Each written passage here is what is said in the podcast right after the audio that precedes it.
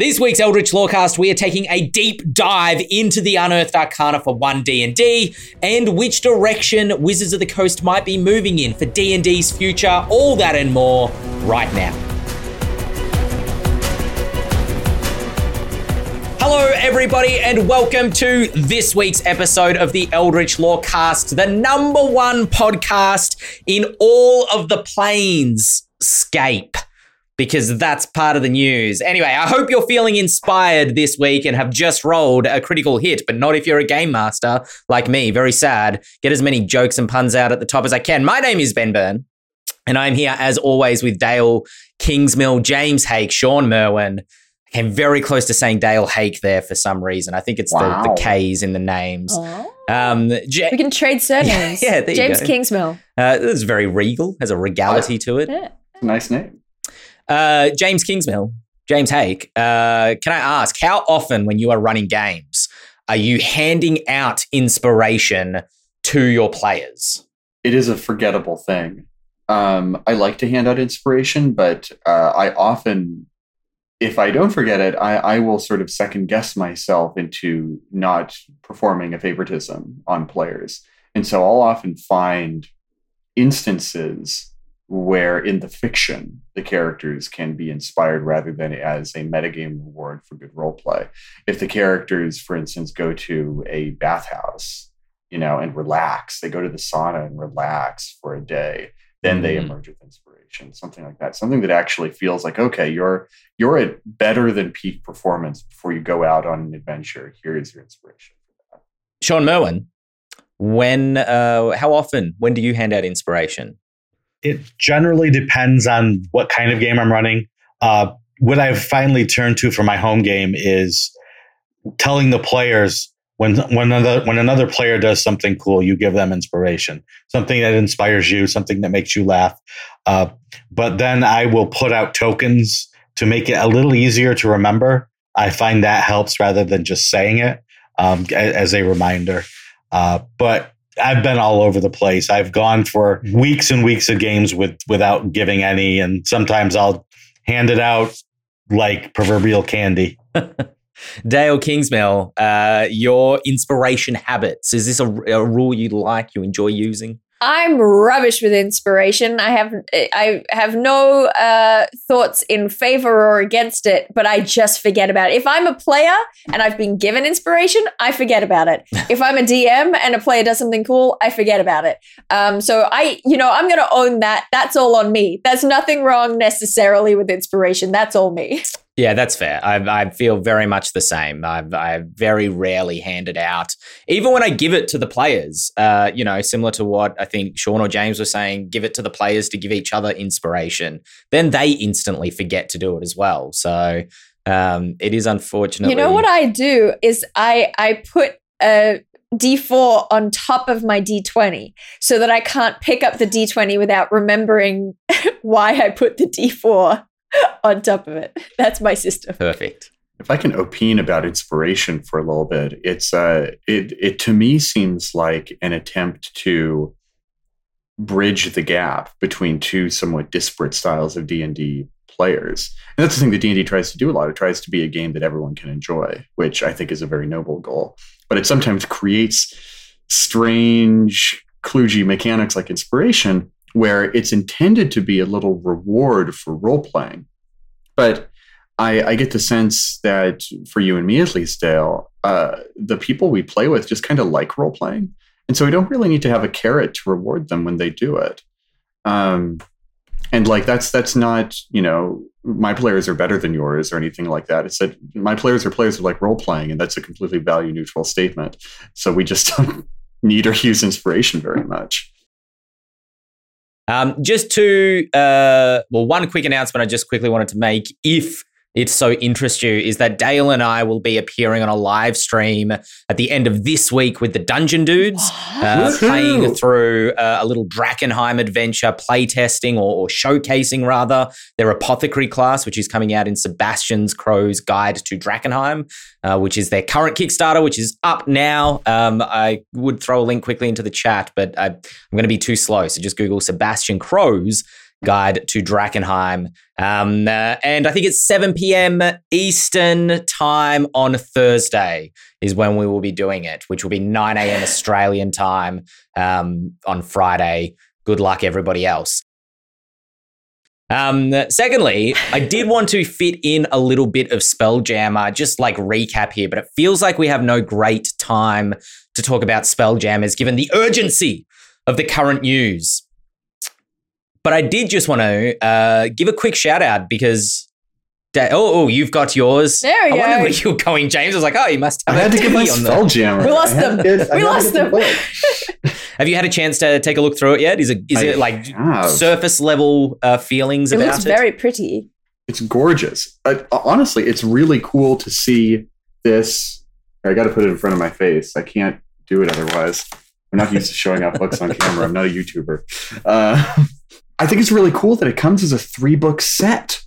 It's something that, uh, much like Spelljammer itself, harkens back to an elder age of D and D. Um, and it's very cool that, spoiler alert, the Planescape set they're releasing, I think, is taking the same tack Mm. if I remember the announcement correctly. Um, are you feel? Have you had had a chance to flick through it? Are you feeling positive about it generally? I like Spelljammer. I mean, like, uh, before Spelljammer came out, we at Ghostfire released our second fable, Pirates of the Ethereal Expanse, which has a lot of superficial similarities to Spelljammer, even though its its particulars are quite different. Mm. Um, just the the idea of of wooden sailing ships aesthetically in a sort of galactic uh, setting with pirates and weirdos and you know Mos Eisley Cantina residents is uh, it, it's my idea of a good time. So just from a purely aesthetic standpoint, Spelljammer is great, and I think for the very most part, the Spelljammer release does a good job of that. In fact. Uh, Pirates and Spelljammer, uh, Light of Xaryxis, the adventure that's uh, bundled with it, share an author in the form of Sadie Lowry, who I worked with on Netherdeep as well, and she's fantastic. Um, so I, I love all that stuff. The only thing I think it's missing is uh, ship rules. There's not a lot of rules for piloting or, or battling in Spelljammers in Spelljammer, which Reminiscent of Odyssey, uh, the the Odysseys, mythic Odysseys of Theros. I got there in Right. the oh really? No, they they pointed you to Saltmarsh if you wanted ship rules. Ah. And I remember being very bitter about it. Interesting. and, uh, and you know, honestly, in the the in Theros, it's not a, it's not like a Greek trireme is at all comparable to a Yeah. salt marshy, you know, two masted sailing ship. Anyway, so uh, Fables Two Pirates of the Ethereal Expanse does have ship combat rules, and I just want to. Hmm. Just you know, if you they're you know they're nothing like spelljammers. They're sailing ships, but they they operate ship style, right? Spelljammers are these three dimensional cool things, and that's a big difference. Um, the Fables has ships that operate on two dimensions, um, but uh, is great. I I think this is a top notch release. I I really do. It's just it's just missing, I think, an important thing in the form of ship combat. Sure, that's fair. Um, uh, perhaps it could also do. I mean, there's a lot of new uh, character races in there, but perhaps it could also do with some further explanation of aliens and weirdos. Uh, Dael Kingsmill, you have recently released with VJ Harris uh, on DM's Guild beings from beyond the horizon.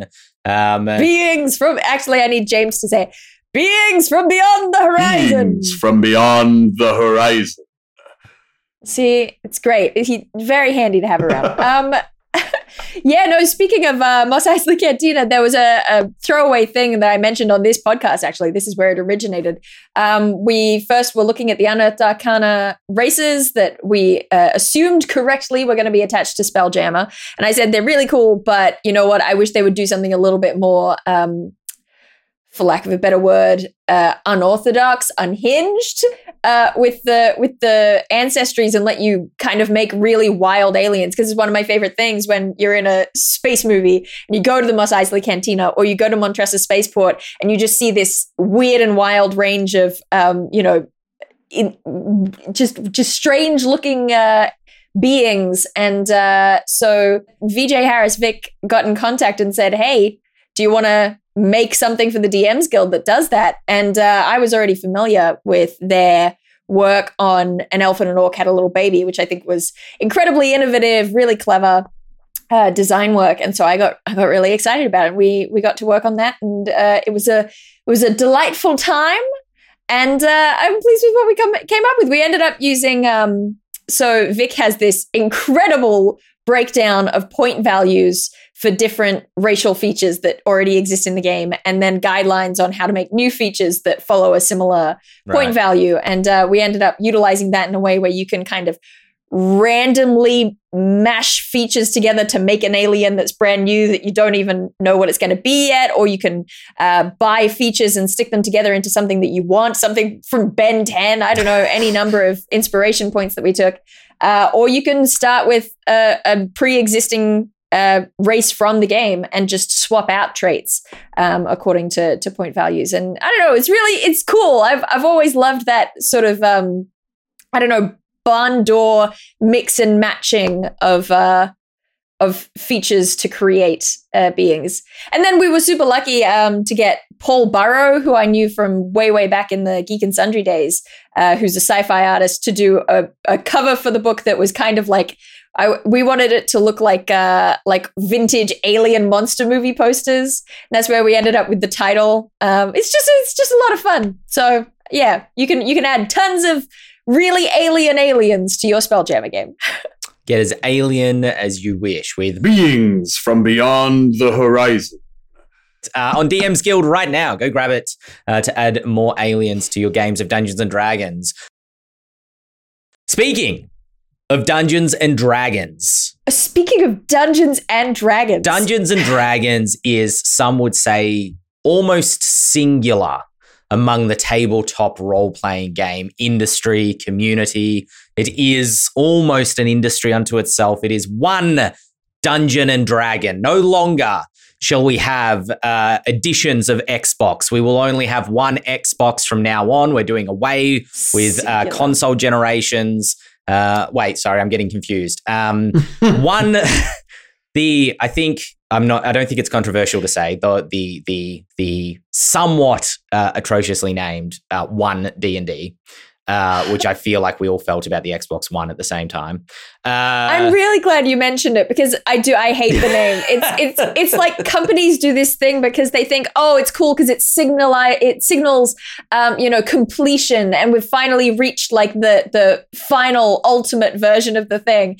And you do end up making new versions of the yeah. thing. You have Xbox One X, it was even 360. That that did the same thing. Xbox 360, Xbox One, Xbox One Series S. Like it just it it's a dark path, and we shouldn't go down I, it. I feel this. I'm I'm coining right now uh, Vanilla 5e being a rare. Like I had to ask someone just the other day. It was like, all right, so you're gonna have to create a character for this, and I was like, okay. Maybe in this new and weird world we're living in, do I need to ask? Is it vanilla 5e or are we using the one D and D unearthed arcana. And I suppose it is an unearthed arcana for now, but there is so much to drill into uh, with it. I thought I would just invite Sean uh, to pick up where he left off a moment ago, talking about inspiration or anywhere else he may choose. Well, I mean, let's talk about the name because the name has a lot to do with what everything else we're going to be talking about. Because while we can talk about the mechanics and we can talk about the fun that we have playing it, we also have to talk about marketing and we also have to talk about business. And mm. what do they want? What happens when you announce a new edition usually? Sales plummet. So they have to be very careful to not call it a new edition. They have to be very careful to talk about the backward compatibility. They have to be very careful to uh, keep hitting that point that everything that you've bought so far you can still use. And all of these 5 6 20 100 new books whatever's coming out now between now and the uh, 2024 release uh, they want you to buy. They want you to know it's going to be still useful. So people are already getting the name wrong. Even those people who try to to say one d&d are calling it d&d 1 so it's going to be called done with this name change.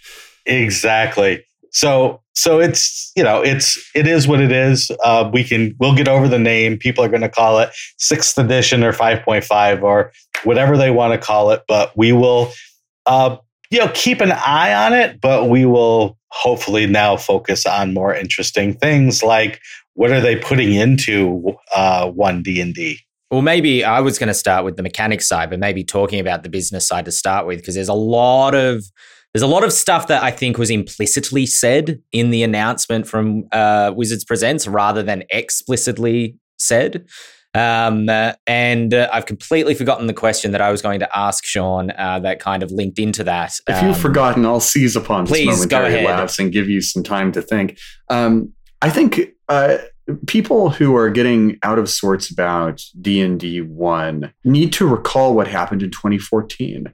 Uh, which is when D and D Next became Dungeons and Dragons, and uh, there's something very important to remember here: is that Fifth Edition also did away with an edition name we didn't, you know, everyone called it fifth edition because, of course, that's what it is.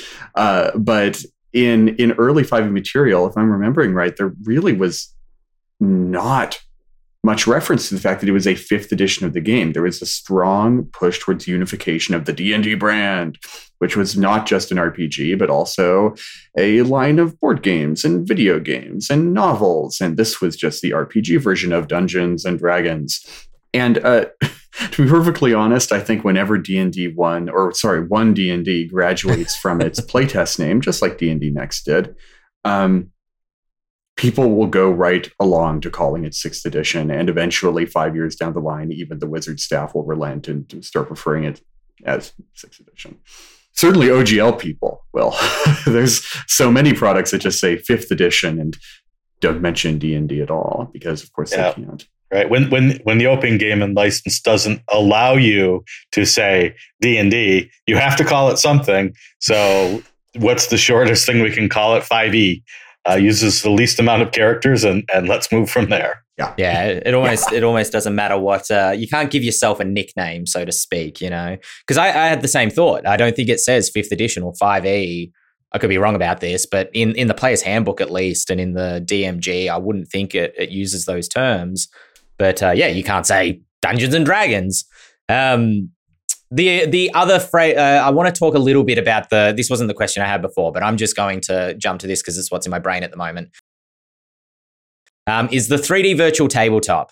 When I say Yes. uh, they said things implicitly, there was uh, a, fra- a, a, a, bit of phrasing I wasn't very impressed with, which is when they were like, you know, previously you had to cobble together lots of different um, virtual or not virtual tabletops, but lots of different apps to be able to play D and D, which I feel is somewhat disingenuous to some very excellent virtual tabletops, character creators, um, you know, whether they were using the OGL or, or however they were kind of licensing themselves.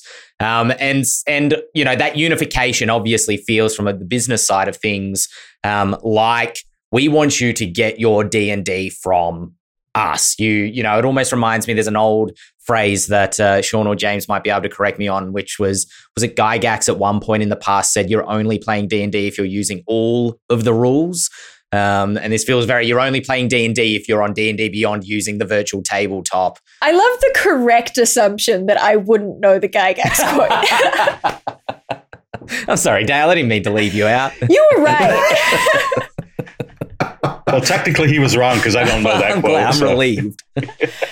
Yeah, I don't know that quote either, Ben. Who Oh, invented okay. this quote? Did maybe you make maybe it up? I made it up. Look, I may be ben misquoting is Gary Gygax. this whole time. um, uh, unmask myself. But yeah, uh, even with the way that the, the digital codes are being used, is that you can only get your physical product with digital code if you purchase through Wizards directly, is my understanding at this point.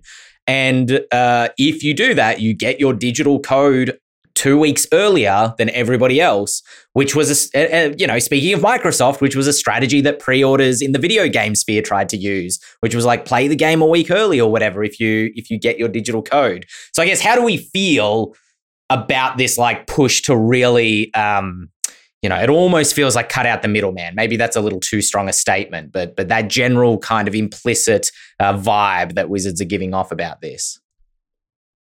I'm not remotely surprised about it. Like, I, what else are they going to do? They're a company that that's the kind of thing that they have to look out for um, on their end. But it is definitely interesting um, to see the way it's being framed. Like you, like you're saying, a lot of it is this implicit kind of the way that they've wrapped stuff in in language and and the sort of undercurrents of what that means. Amongst that, you get this this thing of they're saying get it all in one place, but at the same time, you're still going to be buying each of those products separately. So ultimately, it, the the thing they're selling you on is um, ease of use. Mm. And that will end up being really effective. Um, there's, I mean, it's a slightly different kind of scenario, but when you track levels of piracy, when it is easy to access television shows in one place, even if you have to pay for it, people will pay for it because it's easy. But the minute, so when everything was on Netflix, and I'm not saying that everything should be on Netflix because, you know, monoliths are also um, troublesome. But, you know, when everything was on Netflix, piracy was at an all time low because you could pay for Netflix and get everything there. And then every other company thought, well, why don't we have our own streaming service? Why are we outsourcing this? We should do our own thing. And now we've got a million different streaming services. It's back to being exactly like pay TV was. And piracy is rising again Mm. because you can't really justify paying for all these different streaming services when it's not easy when you have to flip between all of them. Um, so it's that ease of use that is going to be very, very effective in selling that for for D and D. Wow, that was really, really well said. um, I, I thought I had something to add, but Dael, I think you kind of grabbed the entire basket there. I think the one thing, while absolutely Dael hit the, hit the nail right on the head, um, the one thing to be aware of is in previous editions, uh, the the digital technologies that Wizards provided were not always robust, were not always easy to use, and in some cases, third parties, even people just doing it in their spare time, were able to create something more useful than Wizards of the Coast could, and there will certainly be people let's just say, for example, Wizards of the Coast does not allow any other official third party virtual tabletops to use their stuff. Uh, even then, people will find ways to use Wizards products on a, another virtual tabletop, but it will probably not be the case where their versions are better than what Wizards can provide. Uh, assuming that D and D Beyond continues its uh, track track record of of putting out pretty good uh, pretty good stuff that's very usable. That's a really good point, Which- Shawn. I, I was chatting with a friend of mine uh, over at Paizo the other day about this exact same topic, and we we were puzzling through uh, two recent events, two recent acquisitions, one by Wizards, one not by Wizards, um, in which Wizards acquired D and D Beyond. Of course, that is now the backbone of their digital strategy. Mm. However, also, we've talked about this on the podcast in, in prior weeks. Roll20 recently acquired One Bookshelf, which is the parent company of both Drive Through RPG and the Dungeon Masters Guild, which Wizards has a not insignificantly vested interest in. Uh, it, it gets them a really not insignificant uh, amount of revenue quarter over quarter. And th- this really raises the question would Wizards do something that so monolithically competes with one of their partners. Um, when it came to D and D Beyond, uh, they didn't build their own digital tool set; they just bought D and D Beyond. But when it comes to VTT, uh, if they were going to buy Roll Twenty, I think they would have done it by now, Yeah. uh, before announcing that they're doing a virtual tabletop. And you know what was fascinating to me about the virtual tabletop announcement was the visuals had they bore striking similarity to TaleSpire. Um, which is a pre-existing virtual tabletop that focuses on the visuals. Um, it has that same whatever that camera angle is called that makes things look tiny. It's No, they had a they had a uh, special proprietary. there was a fancy for it. word, yeah. The, the, the micro camera, familiar. um, figure view. Yeah. This is something. whatever it something. was, Just yeah. a kiddo. on Uh, a little cloud. Um, and everything is is made to look like minis and you roll dice and you see the dice roll like it's it's made to look like a really fancy um tabletop Just game like Stranger it's got Things. dwarven forge and everything ah and um and you know it's it's got visuals that are so reminiscent of TaleSpire that I genuinely thought while watching it that they might have purchased TaleSpire. And I haven't been able to find any reference to that actually having happened. So I'm trying to figure out have they built something that is the same? Are they as far along as TaleSpire are? Because TaleSpire have been working really hard. They're a small team. They didn't, you know, they kickstarted for I want to say four hundred thousand dollars. Like it wasn't the the biggest thing in the world, but they've been chugging along and they've been doing good work. We've seen them on I think Dimension Twenty, um, providing digital sort of environments for for the combat, and it is interesting to me that they've gone in this direction because um, TaleSpire is a hungry program. Mm. It is visually gorgeous and you can you can you know build your own stuff like it with the sims but it takes a lot of power from your computer and uh, it takes a lot of buy-in from players and the dm running it and so it's surprising to me that d&d would go in that direction for their virtual tabletop rather than something that is genuinely accessible and easily usable by everyone because someone with their you know dinky five-year-old laptop is going to have trouble running a program like and maybe that. that is why they will continue partnering with Wolf Running. Yeah. Yeah, I'm wondering if Roll20 was already working on something like this kind of in the background and, and gave them resources. You know, the, the other thing on this front, and this is maybe cynical of me, but uh, during that announcement trailer, this new Unreal powered virtual tabletop is in early development. When it Mhm. comes to this new program, I'll believe it when I see it. I've lived through Project Morningstar, through the 40 thing, through the 3 thing. Wizards has a bad track record with this sort of thing. And while I now believe that they have really the full support of, of Daddy Hasbro behind them rather than the sort of tepid support of Daddy Hasbro behind them, uh, this is much more likely. But but still, Does Daddy Hasbro, is that just the Monopoly guy? Um, is that who that is? just just it is out now. the- yeah, yeah, yeah, exactly. Is Monopoly Hasbro? I don't even know if the It is. It is. Um, yeah, I, I I sort of thought the same thing. Um, I saw on Twitter somebody kind of saying, "Who's this VTT for?" If you can't run it on, you know, uh, if if you need a high end laptop to be able to run this thing, it's not going to be really mass marketable in that way because I think that the overlap between PC gamers and uh, role players that that Venn diagram isn't as much of an overlap as as you might think.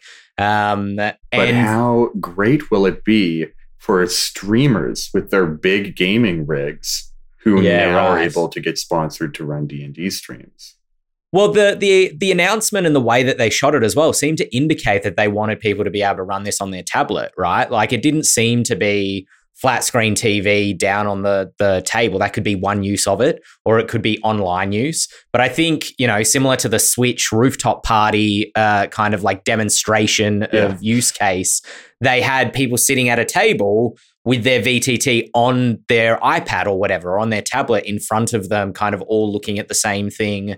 Um, and so it makes me wonder what if they do sort of a streamed game solution where they're processing everything. Um, you're not running it on your own computer. It's more that you log into something and then uh, you kind of run it that way. But that relies on a really good internet connection. So The RuneScape method. yeah, yeah, exactly.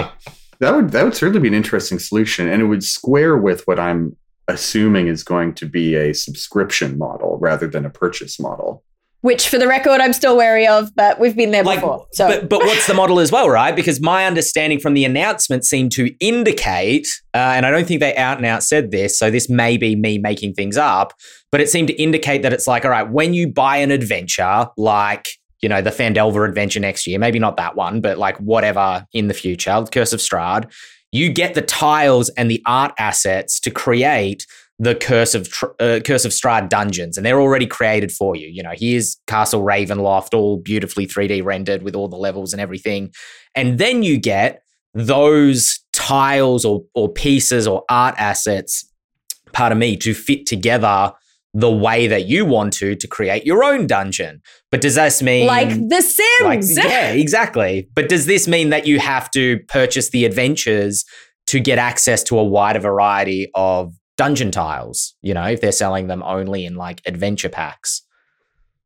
I, I mean, I mean, I'm purely speculative, but I don't think that it would be difficult to separate those things, right? To both bundle it with an adventure and then also have a separate cost and you can buy it as its own asset pack. Mhm, mhm. I don't think that that would be outside the realms of imagination. Can I say just really quickly what my most ludicrous reaction to the one D&D playtest stuff was so that it's out of the way, so it's just Mhm. out there.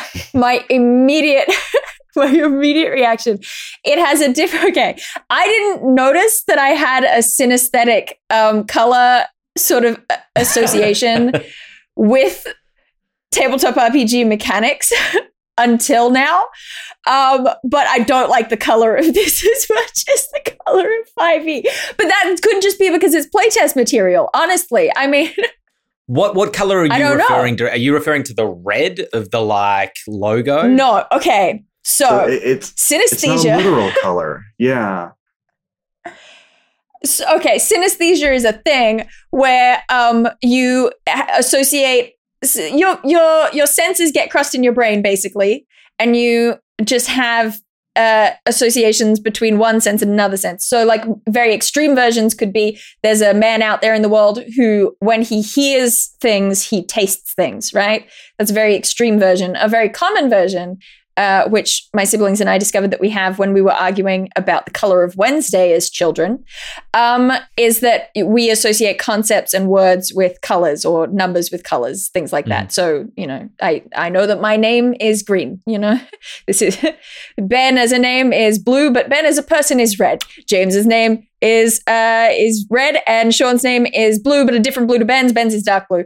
Um, so I, you know, just things like that, right? But um, D- this I should this is long, and I'm sorry. D and D five E the mechanics have kind of a jewel tone like green, um, which I enjoy. Whereas the Unearthed Arcana that we've seen for one D and D is a little bit closer to the four E color, which is like a light blue, but there's more gray in it. But I think that it might it might change colors as it becomes not playtest material, as we see stuff that isn't character creation. We'll see. But just for the record, it may color the rest of my opinions. Uh huh. Ah. Good joke. I got, Color? I got that. I got that. But I have, a, I have a very important question then, Dael. What color is Fate Accelerated? Ooh. Uh, Fate Accelerated is it's light blue, but it's um it's higher in vibrancy Okay. than fourth edition Dungeons and Dragons. Okay. Yeah. Interesting. Um, so Thank we've you. also learned 4A is blue. um, speaking of the unearthed arcana uh, and its amazing technicolor, um, what do we think? What what where, where do we want to start in terms of like cracking into this rule set? What what do we like? What don't we like? Can we start with a new Um, race? The Ardlings. Yeah. The, What's the that about? animal-headed celestial beings. Interesting to have a celestial player race uh, by default that is not the Aasimar, Mm, or has so often been the counterpart to the Tiefling.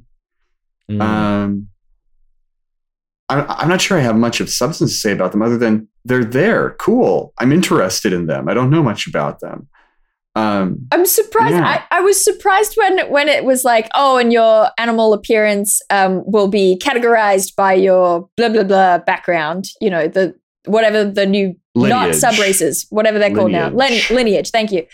Um, it's it you know divided up by that. I was expecting them to be categories that like ran on a theme. You know, I was expecting sort of um, prey animals and Right. uh, predator animal or birds or something. You know, I was expecting lists like that, but it was really like you could be a cat. You could be an eagle. You could be a goat. I don't remember what they were, but they had nothing in common with one another. And I'm like, I will absolutely have to look at this list yeah, so the, the exalted legacy is cat, eagle, goat, mule as their suggested animal.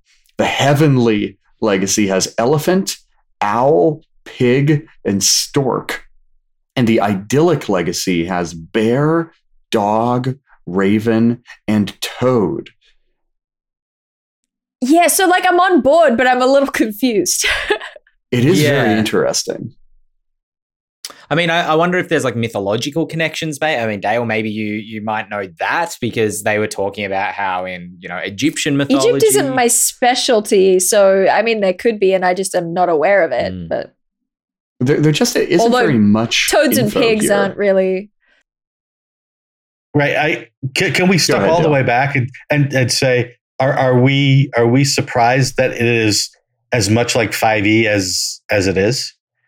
Were were we expecting something No. a little more Not different? really. Uh, Were you? okay. Uh, literally, I was hoping. Um, and, and this Hmm. is just a play test, obviously. Um, Yeah, yeah. but I part of me was skeptical because with fourth edition, they sort of said, well, fifth edition, you'll be able to play just like fourth edition, or you'll be able to play a version of the next edition, like it's more similar to fourth. And they obviously did not do that. And when they said this next version will be backwards compatible, my first thought was, that's too bad because I'm I'm like I'm looking for a new design. I'm looking for something different. I'm looking for something that wows me in in a way that fifth edition. I mean, did I, I love fifth edition, but what the the the designer in me, right? Uh, The the player that wants to play something different said, "All right, what are you going to show me?" And what they showed me was we really didn't redesign anything. We are going to Hmm. cosmetically move traits around a bit. We're going to move ability scores to a different place, but it's it's definitely the same chassis. And so part of me is like, okay, good, it's compatible. We're going to be fine. And then part of me is like, oh, that's I I, I want something different. And that's just me personally as a as a designer, right? I I understand why they're doing it this way and they would upset a lot of people if they did something completely different. Uh, but I was I was just I always go back to what does what does a role playing game do for us? Um, what do the rules? What are they supposed to do? They're supposed to give us a way to resolve conflict and tell a story. Uh, so we need the rules, but we also need a setting. Right, the, the rules also speak to the world in which this game takes place. And the world also helps us tell a story. Uh, the, the rules help us tell a story. And so I, I, I'm looking at all of the ways where things work together. We talk about inspiration, right? Inspiration comes almost, it's almost a weak version of fate uh, points from, from fate, right? Inspiration was supposed to be your character does something that speaks to its background, just like aspects do in Fate. So when you do that, and it- there was almost this implicit when you play your character in a way that's detrimental to their character's success, but you do it because your character would be that way or do that thing. Here's your here's your later benefit for that. And almost immediately that was thrown out to, oh, you made everybody laugh, you did something cool. Okay. So I wanted to see inspiration move back to bring the the personality, bring the role playing and the story together with the mechanics. And instead, it's almost moving in the opposite direction of, oh, you rolled a natural 20? Have inspiration. So you succeed Mhm. here, you can succeed more later. I don't know, which sort of takes away f- from me the the drama that story and and rules can create when they work well together. It's very interesting, I think, that that inspiration is becoming a win more sort of button. Uh, there have been, I, I, I don't like just parroting what I see on social media, but I did think this was a really great idea. Uh, people have talked about moving that gain inspiration on a on a critical to the critical failure to a to a natural Mm. one, and I think that's something that D and D has had a problem with, or not a problem with, but like it has not reflected for its entire lifespan, which is you in real life often learn more from your failure than you do in your success. You know, in D and D, you gain experience for winning, uh, not for losing. So having a way to gain inspiration from failure it seems like seems like a nice little bit of. Uh, uh, you know, softening the blow, but also a little bit of realism, as weird as it sounds.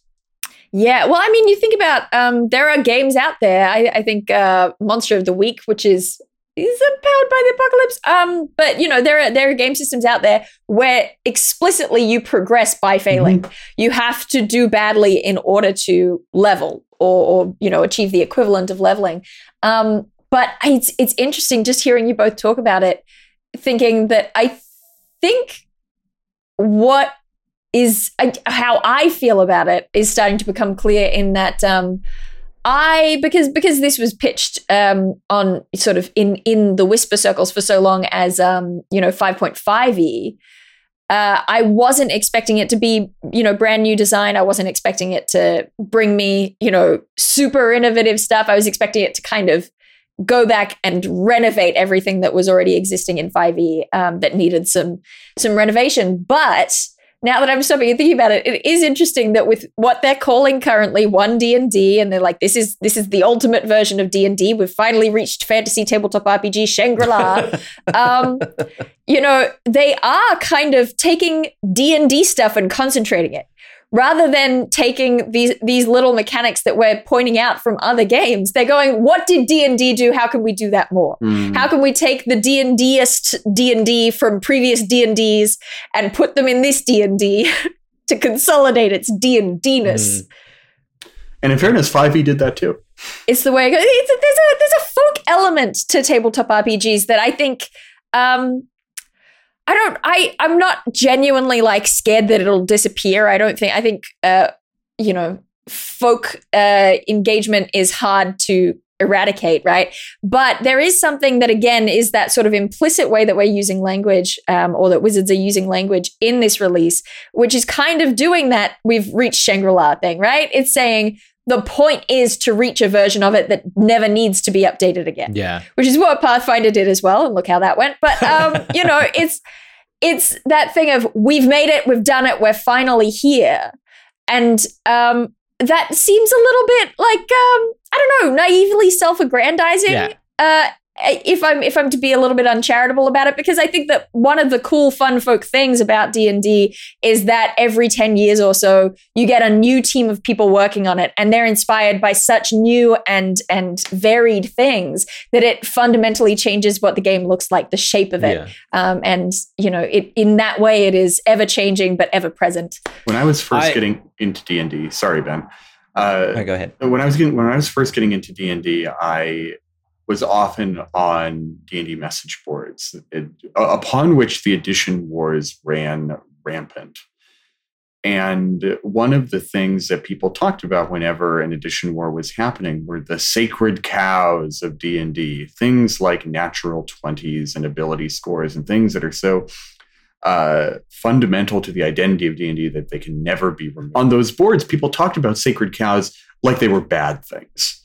Um, if D&D would be so much better if it didn't use a D20 with its bad randomization curve. It would be better if it were more like this other game that uses 3d6. It would be better if it had four ability scores, if it had eight ability scores, if the ability scores were called, you know, something else other than what they are now.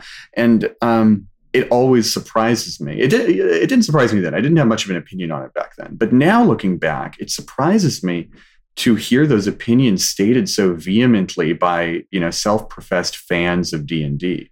They love D&D so much as a concept, but it would be so much better if it were less like D&D. I, I find myself of two minds in this situation now, where it's like, on one hand, I think things like natural 20s and D20s and six ability scores are uh, fundamentally D and D, and I wouldn't change them even if I wanted to.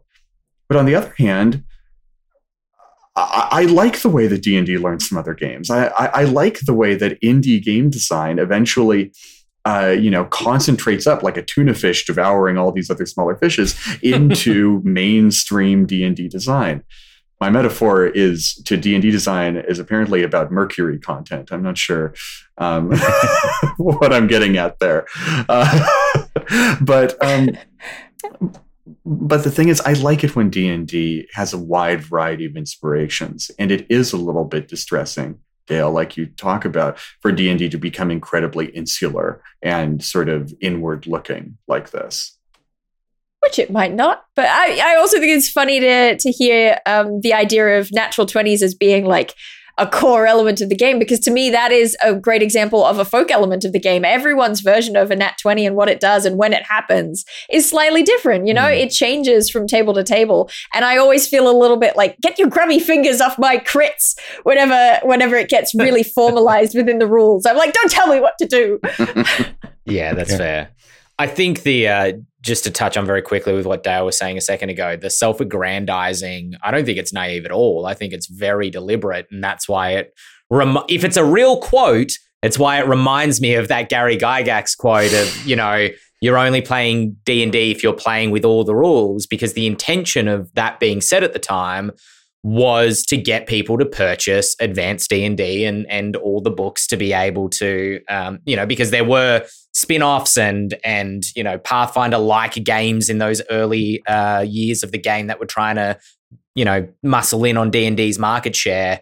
Um, and it was like it's only d&d if it's this much. And i think that that's a a very deliberate strategy. And i think it's maybe why they've shot so high with the virtual tabletop to not just be like a flat map, but to be this beautiful, like 3D, fully rendered, move the mouse around. You can measure out distances. It all looks amazing because they don't want to have a virtual tabletop.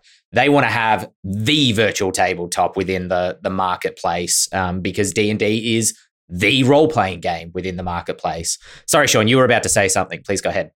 Oh, I, I was just going to talk about uh, the role of marketing again in this uh, because while we uh, what we're seeing is a play test obviously and so we will be able to give feedback and that feedback will hopefully tell wizards of the coast what people think they want and then wizards can give the people what they think they want and then they can ask well here's what you said you want.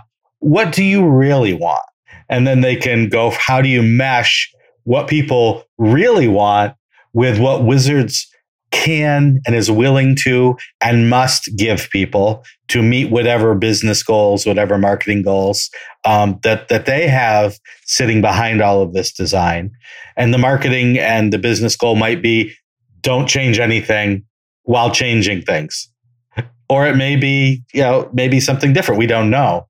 Um, and we probably never will know, although we can step back and, based on what we see, come up with what what their marching orders probably were or are. Mm. But it's it's you know it's it's a it's a constant uh, battle of all of these different influences and inputs and and making a really great role playing game versus making a really popular role playing game. And are those two the same thing? If it's really popular, does it mean it's good?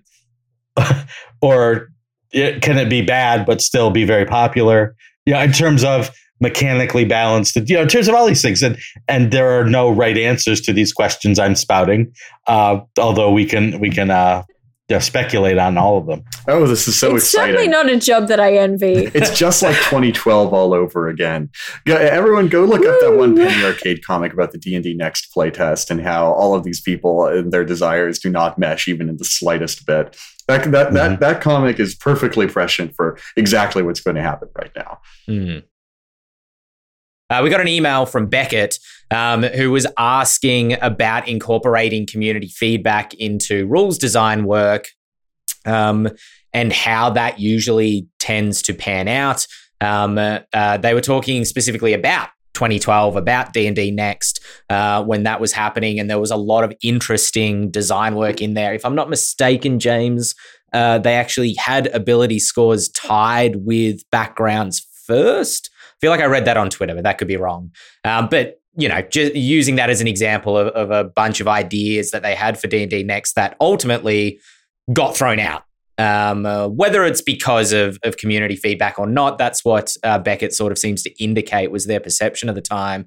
And so, how does community feedback influence uh, the D and D or the one D and D playtest, and how does it influence the future of the game in terms of how much Wizards listen to their audience versus how much they, you know, just trust in their own expertise? I suppose the thing that community-driven feedback tends to do is it tends to drive design towards whatever is most popular, mm. and hmm. maybe that sounds obvious, but uh, it has a lot of very specific implications in what it means Um, it means that a, a D&D whose design is driven by community feedback is less likely to have catastrophic failure in the case of like fourth edition, for example, which by a lot of metrics was a pretty good game. But because it aggravated, it, it, it didn't just disappoint, it actively aggravated a not insignificant part of the D&D fan base. It was a catastrophic failure. Um, and what this means eh, like I said, there's a lot of different meanings here. On, on the plus side, this is a D&D that everyone can get behind. This is a D&D you can basically always find a table for. That's fantastic. Um, it's a D&D that's easier to teach people. Um, if you want to be if you want to take a dimmer view of it it's a d&d that's kind of you know watered down. It's a d&d that's very genericized and bland and it doesn't have all those rough edges that some people like and some people don't like. And you know those idiosyncrasies are are very very fun for people who like very specific things. Um and you know I, will I'll opine for a little bit. I i think that a flat baseline of D&D is a good thing. It leaves the specific stuff up to the more niche publishers like us. For, you know, Wizards is not going to release a blood and guts dark fantasy module most likely. Uh, that's that's what Ghostfire does. They're not going to release a highly fourth edition inspired tactical pet class. That's what MCDM does.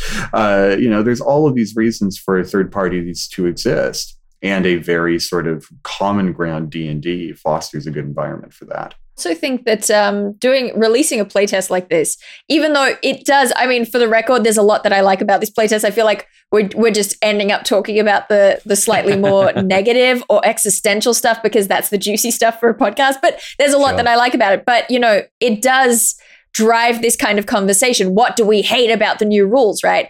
But at the same time, it's acclimatizing us to this stuff. You know, you you hear that Netflix is going to add ads to to the lowest cost version of their thing and you're outraged about it but you get used to the idea over time so you're not surprised when it happens. And it doesn't matter as much to you when it happens. And a similar thing is is going to happen here where you know some stuff that people are complaining and making a lot of noise about right now will change and other stuff will stay but by the time it comes out it's not going to be the end of the world anymore. Mm. um, and that's it's fine you know why? Because it's not the final version of D&D. They will make future editions of the game that will have their own bad stuff and good stuff. Um, you know, it's Yeah, I'll be interested to know if this just becomes known as 6D in the end, uh, you know, as 5e did. I think the most likely case for one D&D, whatever it ends up being, is that it will essentially be a World of Warcraft-ties D&D. And I don't mean that in the way that it, like 4th edition was often labeled the World of Warcraft D&D. I mean, it will be D&D as a live service business model um, mm. you will get regular updates to the way the core of the game functions. Uh, that you might even call them expansion packs. We call them splat books. You know, it, it's the same sort of thing that will constantly be tinkering with the core of the game. Uh, and through services like D and D Beyond, uh, you know, you'll be able to do patch notes very, very easily. Um, there may be some something to learn from the way Fourth Edition did errata there, uh, but for the most part, I, I think it's entirely possible we will never see a new edition of D and D. It will just be D and D, and by the time you know ten years have passed, we'll have Ship of Theseus itself into a new edition of D and D. But where does one end and where does the other begin? True. True. Uh, in terms of community Shawn? feedback, uh, you know, one of the best ways to get community feedback is not to ask, but to watch. It's not to ask, what do you like? What do you think of this? It's to go on in D&D Beyond and see what character class everyone's using. And we now see feats becoming something that everyone is going to be using. Well, why would they add feats when they didn't use them or they used them as optional in, in 5e? Maybe because the feedback they got was feats are a little too complicated for most people. We want to keep it simple. We'll make it optional. But when you see everybody playing the variant human on D&D Beyond, you know that they're taking that not because of all the cool things that the human gets, they're taking it because they get a free feat.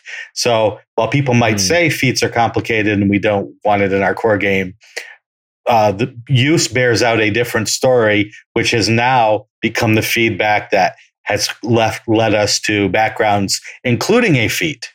I think there's also that feedback um, that backgrounds, the background feature um, to be based around like you know it's not a mechanical advantage. It's not a a a um you know something that makes you better in combat or or anything like that. It's a a place to eat and sleep as it turned out to be more often than not. But uh you know they've that that the feats seem to be replacing that in terms of like and that that seems to be honestly now that i think about it um the design for this unearthed arcana at least overall is taking some things that were sort of floaty and up here like inspiration like uh, natural 20s what happens when when you get one um, and like you know those sort of like background features and really grounding them with a mechanical buff that that sort of you know quote unquote matters in the game. Those other things definitely mattered, but but this has you'll never forget about inspiration now because you get it whenever you roll a natural 20 or the the musician plays a song and people get it during their their short rests. Go ahead, Dael. Oh, I was just gonna say uh, that yeah, it's is having all this stuff pinned down. I actually think a lot of it is a step in the right direction, right?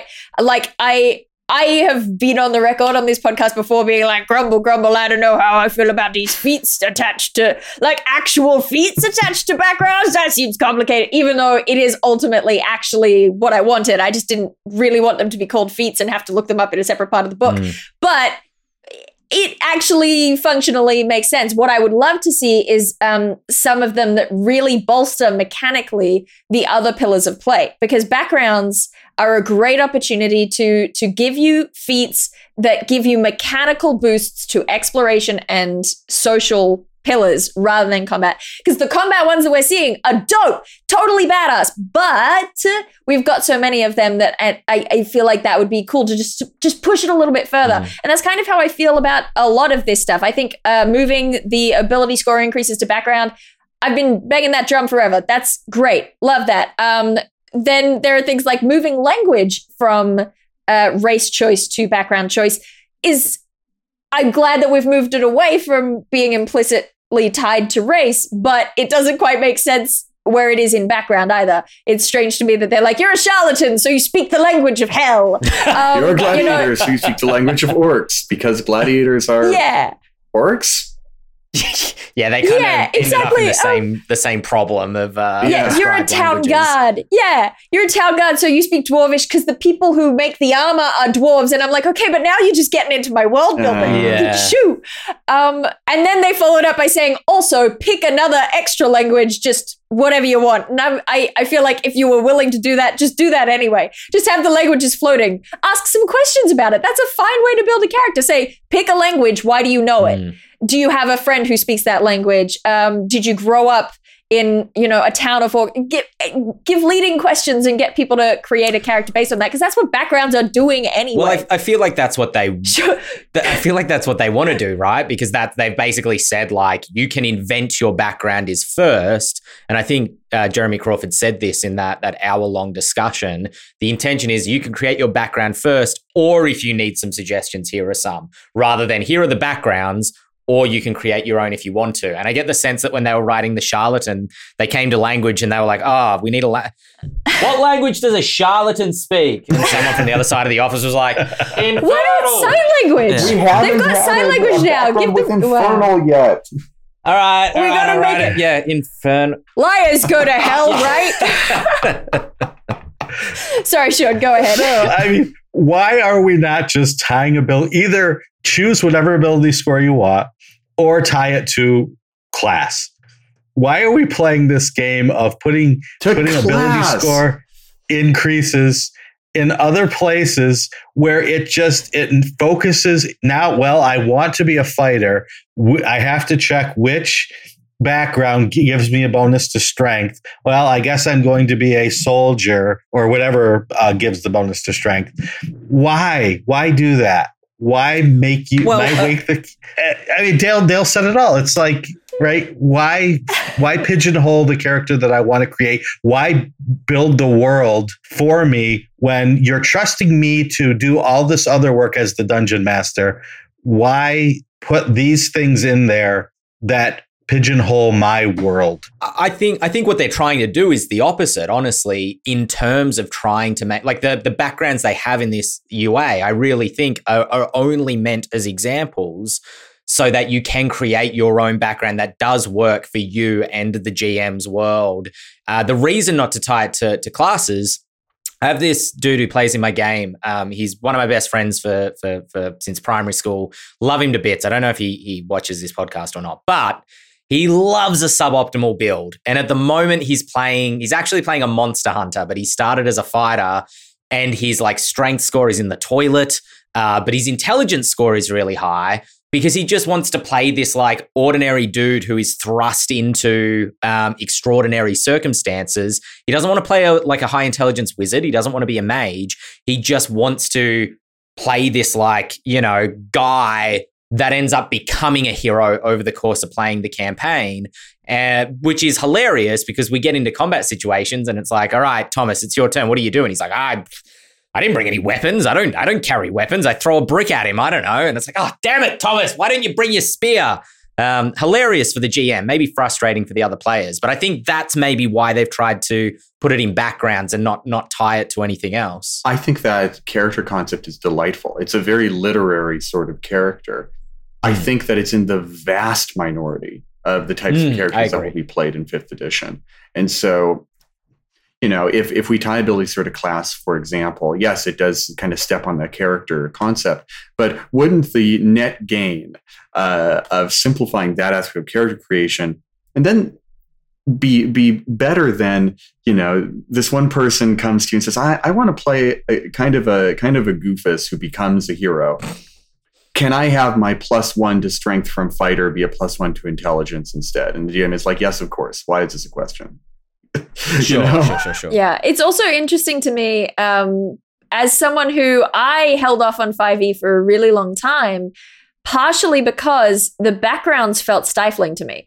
Even though you can make your own background, you know, the the way that they talk about designing your own background still feels like it, it felt like you were forced to to do some things with your background that I wouldn't have otherwise chosen for myself. Whereas something like Pathfinder, which I was playing at the time, is very um, finicky, granular. You build it yourself, um, and I could see that the backgrounds were intended to like draw you towards character and role playing. You know, it tells you you were a sailor, so that is like a backstory for you if you struggle to make a backstory. Um, but I think mechanically, they've always struggled to actually encourage that, which is why I think some feats should be about roleplay or exploration um, in a way that doesn't negate roleplay and exploration, because that has been kind of the the key fault in attempts to do that uh, thus far has been ah this will help you in exploration by making you not have to worry about it ever um, which which is not ideal i do think it's interesting that I mean, there's so many little mechanical implications, but feats are clearly core now. Up until now, they have been quote unquote optional, right? But now feats are clearly becoming a central part of the game. This is this is absolutely part of the game now. It's interesting that they call them first level feats, which indicates that you're going to have um, possibly a structure more similar to fourth edition, where it's like you hit this level, you choose a feat. Um, you know, it's it's you know seeming to me like it might be not only um, a, a present element of the game, but uh, an encouraged, a pushed one. I need better You know, words. It, it strikes me in hindsight now that um, remember those Dragonlance backgrounds that had feats in them? Yeah. Remember Yeah, how yeah, everyone got all yeah. bent out of Yes. shape after that? Well, yes, of, uh, of course they have feats in them because they're being designed I'm with this rule set in everyone. Yeah, that's where they seem to be going. yeah. Um, Which again acclimatized me so that I wasn't shocked and horrified when I saw it in this I think uh, place. you know, like Shawn said earlier, they've got the data through D and D Beyond, and I think it might have been in the episode with uh, Kelly and Monty that we were talking about feats, and it was like, yeah, they're an optional rule, but probably Yeah. ninety percent of tables play with them because, or you know, a- and. Uh, a lot of the things that they're kind of grounding in this in terms of like uh, critical hits or, or getting inspiration on an at 20 a feat in your background all that sort of stuff seems to be taking a lot of things that were optional for the GM originally and really giving them to the players so that a universal experience is felt rather than getting to another table and the GM going, Oh, I don't use feats or Oh, I'm sorry, I forget about inspiration all the time. I don't really use it. When that player might really enjoy being able to figure out ways to get inspiration or really enjoy building feat based uh, characters. Um, we are going a little bit over time, but I want to do a quick lightning round. We had a bunch of questions in the chat that I didn't want to interrupt the conversation to ask. So I apologize, chat. Um, how we feel about the new critical hit rules. Uh, I'm assuming specifically the fact that GMs can no longer critical hit, uh, the fact that uh, a natural 20, quote unquote, always succeeds, which I don't think it does in the rules as they've written it. Um, but that seems to be the takeaway everybody's taken uh, from the new uh, crit rules. How do we feel about these? I'll do it blitz style. Uh, ability checks can crit. Good. Well, the the GM can't crit. Mixed makes encounter design easier. Lessons lessons explosive fun, and D and D thrives on explosive fun. Thirty seconds or less. All right, Shawn, your 30 seconds starts now. Oh boy, um, I pass. All right, I'll give you a second to think about it and maybe an extra 10 minutes. Uh, Dael, what, uh, how do you feel? I mean, I feel like I already said my thing. I feel like crits should be part of the the folk element of the game and should be table to table. So I just I, I don't have strong feelings about necessarily how they've been implemented, but I just have strong feelings about them um, you know, setting it in stone. Mm, yeah, okay. Okay. Shawn, anything you want to add or you're you're playing No. on this one? No, I I think it's fine. I think we will see changes to it. Um, I like the fact that you only double the dice, the the weapon dice, rather than sneak attack, paladin, smite, all of that. Uh, I think that helps Mm. with encounter balance, as James was talking about as well. Question from uh, 491 Phantom. Uh, do you think Wizards of the Coast will restrict D&D Beyond use on third-party VTTs uh, when they release their VTTs? So my understanding, just for my sake and anybody who doesn't quite understand this sake, uh, Roll20, I believe, and maybe some others have like plugins with D&D Beyond allowing you to basically port your character in. Is that correct? yeah, beyond twenty is a common sort of bootstrapping Right. application, and I do not really know how it works. Uh, there's I'll also pass on this like one. I'm things not on- smart enough to answer it. Beyond 20 is not an official licensed thing for anyone. It is simply something that was created that will sit in your browser and do the work for you. Uh, as far as I know, and that may have changed recently, but that's that's the thing. So it is not. It is not. That does not make people happy on the business side of things. It makes players very happy. Uh, so there you go. Mm. if anything, we might see something similar to like after Halo.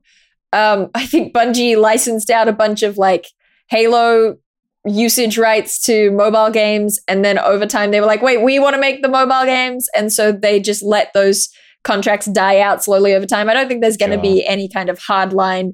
You can no longer use it right now. I think that there probably are pre-existing agreements that have uh, expiry dates, and they will just let them run out if anything. Um, but I don't think that necessarily means that it will uh, stop them from existing because there are enterprising people out in the world who um, write programs and make plugins and add-ons, and um, something like like Roll20 is designed to uh, be programmed and accept plugins and add-ons. Mm. So I, I think it'll be a complicated situation, even if it ends up being uh, legally straightforward. Gotcha.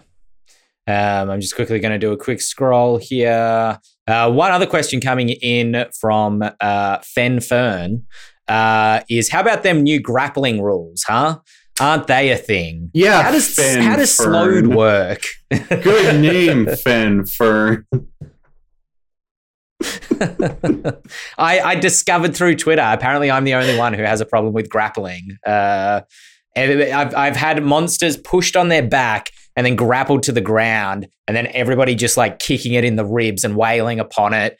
Uh, a- a couple of times too many for me to feel comfortable with grappling getting a bit of a buff. Um, I don't know. I don't know. I feel like grappling's always been um, a bit underwhelming. So I, maybe maybe you and I just have different experiences. Um, I'm I'm not. I don't love the new grappling rules, but I didn't love the earlier grappling rules. So I'm Yeah. kind of uh, I'm ambivalent. I was very happy when fifth edition released the simplest grappling rules I've ever seen. Um, and I don't need to be any more complicated than that. Oh, there's already questions that I have uh, based on what's written here, which is you cannot escape using an action as it's written. Uh, you can only attempt to escape at the end of each of your turns, which means if you escape, you have no move left, so you're still standing next to whatever was grappling you. So on, if it's just Mm. you on your turn trying to do something, uh, there's also this weird thing about if you are grappling someone and you move them, you are slowed while you're moving. And if you are Mm. slowed, Mm. attack rolls against you have advantage. So how does that work with Mm. opportunity attacks? Is are you technically moving or does the opportunity attack come before you are moving so you're not slowed until you move? And what if I ready an action to attack you as you're moving if you're grappling something and you're slowed? Do then I have advantage? It's it's already all this weird stuff and as James said leave, leave it Back be. to complicated grappling. exactly. Well, d- does the grappled have advantage against the grappler when the grappler is moving the grappled? That's a very good question. Just question. asking the jeez. questions. Oh, Yes. I'm this just asking the terminology is going to get tricky uh, quick. Um, there's a question from Ishmael Ishmingsmill, uh, which is about which is about uh, how do we feel about the arcane, divine, or primal uh, categories of spells? Great. No problem. Yeah. Yeah, I like that. Grim Hollow already kind of tried to to split though. I mean, they've already been sort of broadly split, I think, in people's minds. Um, the one the one thing I have about that is whether that ends up solidifying um you know, there, there, there's a lot of talk. I think it's the the storm sorcerer technically can't take lightning bolt. Is it? Is that? Am I thinking correctly? There, there's some there's Call some lightning? like lightning themed spell a sorcerer can't take. Yeah, maybe that's what I'm thinking of uh, because it's technically not on their spell list, and most GMs will just be like, ah, well, take it. Who cares? Like it's fine. Uh, I would imagine. Um, but does does splitting these out obviously broadens the spell list so that obviously a sorcerer would in theory have access to more spells. But does the way that these spells work get more calcified in those three definitions? Meaning, like anything outside of a divine spell can't technically be a healing spell because that is only the domain of like divine spell casting. So, could you not create a, a healing wizard? You know, you probably Well, want to that's create a of how it is anyway. already, isn't that? Isn't it though? Broadly, yeah, I, I suppose that's true. Um, I think that it's uh I think it's largely neat um having having this switch. I think I mean I'm assuming that with these spell lists we're dropping the individual caster class spell lists, which is great. Um, but I do think it's interesting the way that they've been divvied up. But I'm realizing that it's just kind of my own sort of associations. But seeing, for example, warlocks in the arcane spell list instead of the primal spell list uh, surprised me a Oh, little bit. And I, I can't fully voice why, but uh, that was a, a little moment where I went, "Ooh, we're gonna end up with some fuzzy lines." Well, maybe it's a thing of like if you take, uh, and and for the record, I think Jeremy Crawford did say again in that in that D and D Beyond podcast thing that he did that they're not doing away with spell lists entirely. There may still be some more specific spell lists, maybe for subclasses more so than whole classes. Maybe it becomes a thing of like if you are a Pact of the Fiend or a Pact of the Great Old One, I'm sure they might rename and rejig those entirely. Um, but that sort of style pact warlock, you draw your magic from the arcane spell list. If you're a pact of the Fae or a pact of the elemental or primordial or whatever, then you draw your spells from the primal spell list. And so it creates greater variation between which honestly would be pretty Seems cool. cool. to me. Yeah. What Yeah, if- it Seems harkens pretty back to cool. fourth Doesn't edition seem too with their four power sources. You know, martial, Yeah. arcane, divine, and it wasn't primal, but it was something you know similar. Something I should know, but I don't. what if they what if they conflate the druid and the wizard and they just make them one class, but if you choose to draw spells from the arcane spell list, you're a wizard, and if you choose to draw them from the from the uh, He's gone mad with would be a power. bold, bold move. He has to be stopped. I I like that idea, but it's because I feel like uh, the wild shape of the druid, while it is, i- it's the druid's thing. You know, it's the druid's sneak attack. It's the druid's divine It's the smite. heartbeat. it's the yeah. it's the heart of the class. I do feel like I want to play just a wizard the that's class! a druid uh, most of the time instead. Um, but that's my low dark fantasy self speaking. Anyway, that is probably more than we have time for this week. Uh, so we're going to leave it there. Golly, I just want to Um, keep talking forever. I mean, look, it's your time, so you tell me uh, if you want to keep talking forever.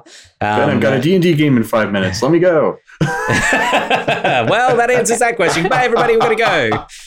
Um, uh, we will be back next week uh, on Twitch at 7 p.m. Eastern Time, 4 p.m. Uh, the other time, Pacific Time, uh, or 9 a.m. Australian Eastern Standard Time, uh, if you happen to be in our part of the world. Uh, everybody else figure it out. But the podcast will go up later in the week, every Wednesday, I believe, Eastern Time. The podcast is up. So we will be back next week with another episode of the Eldritch Lorecast. Hit us with your emails if you have any questions about 1D&D podcast at ghostfiregaming.com. And otherwise, just kind of, you know, spread the word, let everybody know, uh, let the, the Lorecast roll a natural 20 this week and get inspiration because you'll tell people about it. Anyway, goodbye. Have a good week.